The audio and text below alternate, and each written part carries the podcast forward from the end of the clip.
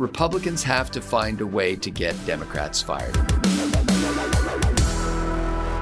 Is the electorate so ticked off that they're going to churn Congress like butter this fall? I'm Scott Ott with Bill Whittle and Stephen Green. This episode of Right Angles brought to you by the members at BillWhittle.com who fund this enterprise out of the generosity of their own hearts. And all they ask from you is that you would click that like button, the thumbs up, uh, share this, hit the notification button, do something that makes you feel like you're just not a lazy bum. Thank you very much. We appreciate that. Uh, gentlemen, the Politico.com has a story that voters are, are really kind of annoyed in several different ways. Um, inflation, which we read today, uh, just hit an all time, not all time, but a 40 year high of 8.5%. Uh, fuel prices are up. Obviously, housing prices are up.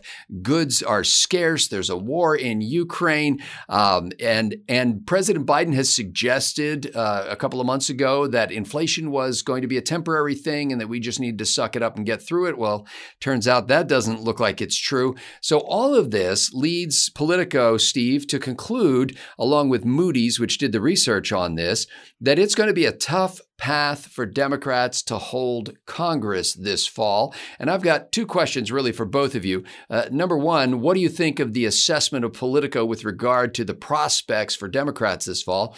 And number two, uh, what would you recommend that their opponents would do to capitalize on these challenges they face?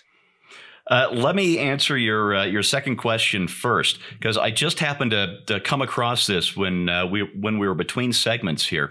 Uh, let me see if I can find this real quick. Uh, there we go. Well, no, I can't find the headline, but uh, the upshot of it of it is that the Republican National Committee and whatever the the the House Money Raising Committee is um, are so flush with cash. People are giving so much to the various uh, GOP organizations that they have decided to spend this money going in hard on D dis- districts, uh, not just not just the uh, the ones that uh, would normally switch in a in a in a fairly big Republican year, but the ones that probably wouldn't switch unless the Republicans made a big effort. And this is kind of huge. And I'll I'll tell you why. Uh, when the Democrats got that big majority in in in 2000 uh, in 2008 and 2010, uh, they they did something. I can't remember who came up with this. It wasn't Carville. It was that other weasel, um, which was we're just going to go everywhere and we're going to go in big every single district. We're going to put up a candidate. We're going to spend money because they were flush because President Bush was so discredited, and and it worked. They got these these huge majorities, and then they were able to pass whatever legislation they wanted once Obama was president. I'm sorry, I said eight and ten. It was six, uh, 2006 and 2008. Uh, they were able to pass whatever they wanted for two years, and they treated all of these uh, freshman congressmen like lemmings, like uh, uh, the sacrificial pawns. They didn't care if these guys got kicked out of uh, office in the next cycle in 2010 because they would have gotten done what Obama wanted them to do.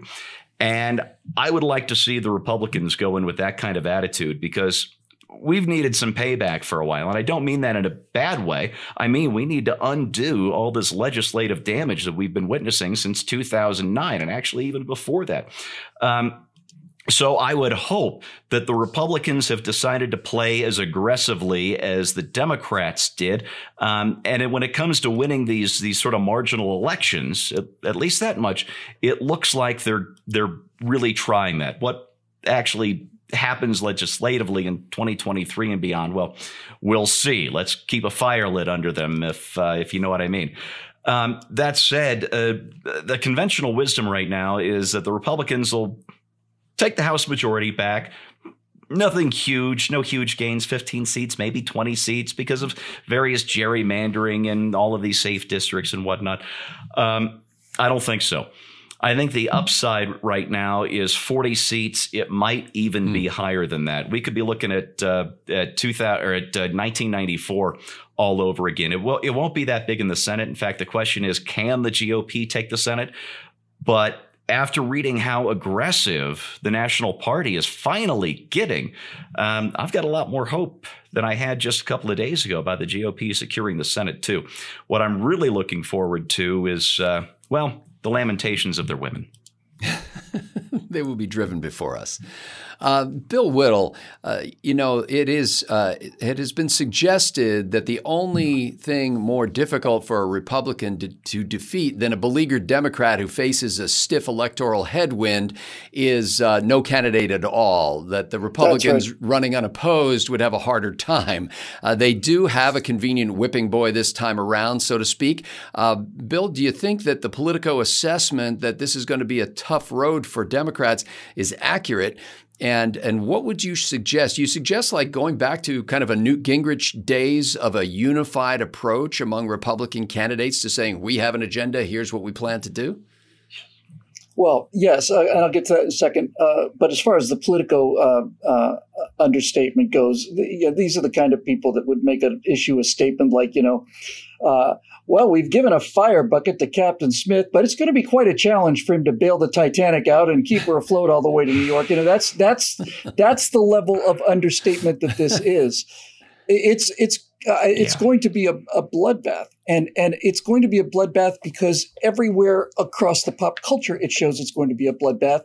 And uh, just this week, um, I, I put out a new firewall that deals with the wisdom of crowds. And one of the examples I talk about how how how, how a, a large, diverse group of people consistently come up with a much, much, much more accurate uh, prediction or guess of things if you average all of their votes together. One of the examples I used in that video was election betting pools and how election betting pools are, are consistently much more accurate than the best polls produced by the best experts. It's just a thing. It's a mathematical thing.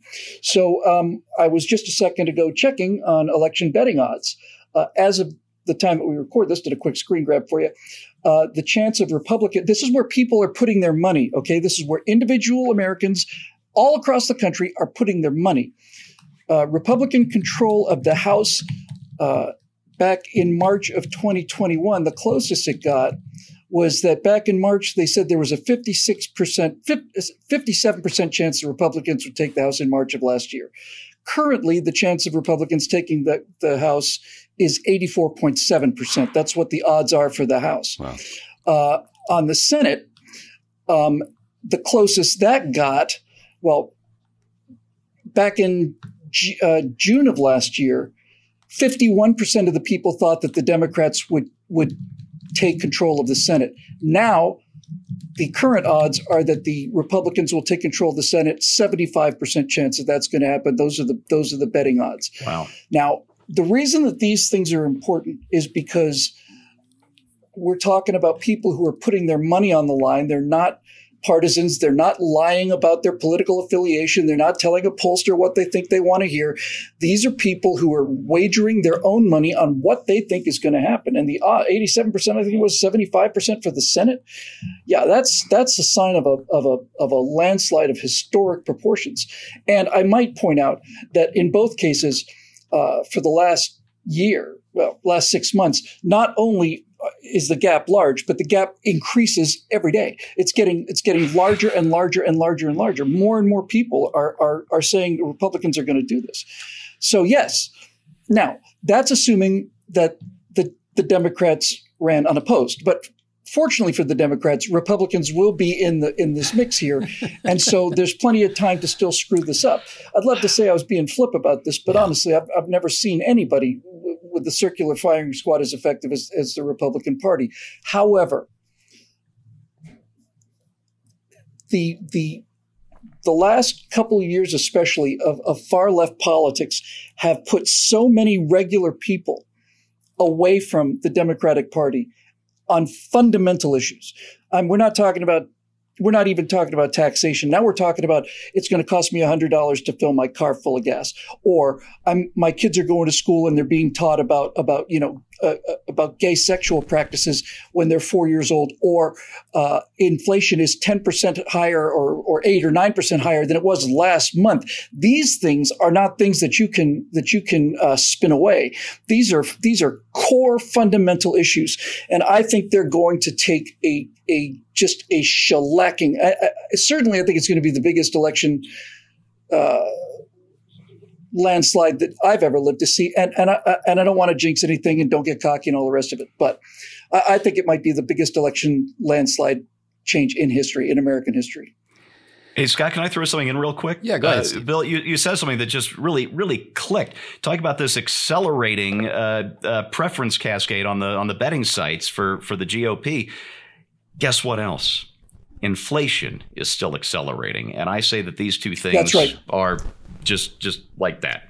It'll be worse in November than it is now. And yeah. we can expect that all of these things will continue to widen that gap. Well, I don't have any success at predicting um, future events in any field, frankly, for that matter, uh, particularly in politics, and many things can happen between now and November. But I do remember uh, something that somebody once told me when I was running for office, and it really struck me. Um, if you've ever interviewed for a job, uh, it's it's tough. It's nerve wracking. You got to go in and sit in front of a stranger and answer questions you don't know are coming, and you know try to uh, acquit yourself well and hope that it's good enough for you to get that job. Well, what if you went to a job interview and after the 15 or 20 minute grilling that they subjected you to, they said, okay, well, we really appreciate you coming in. By the way, just so you know, uh, the position that you're applying for is currently filled. Um, and we have to decide whether to fire that guy and hire you to replace him. So it's not just that there are two people competing for a job, but one guy's already in the job.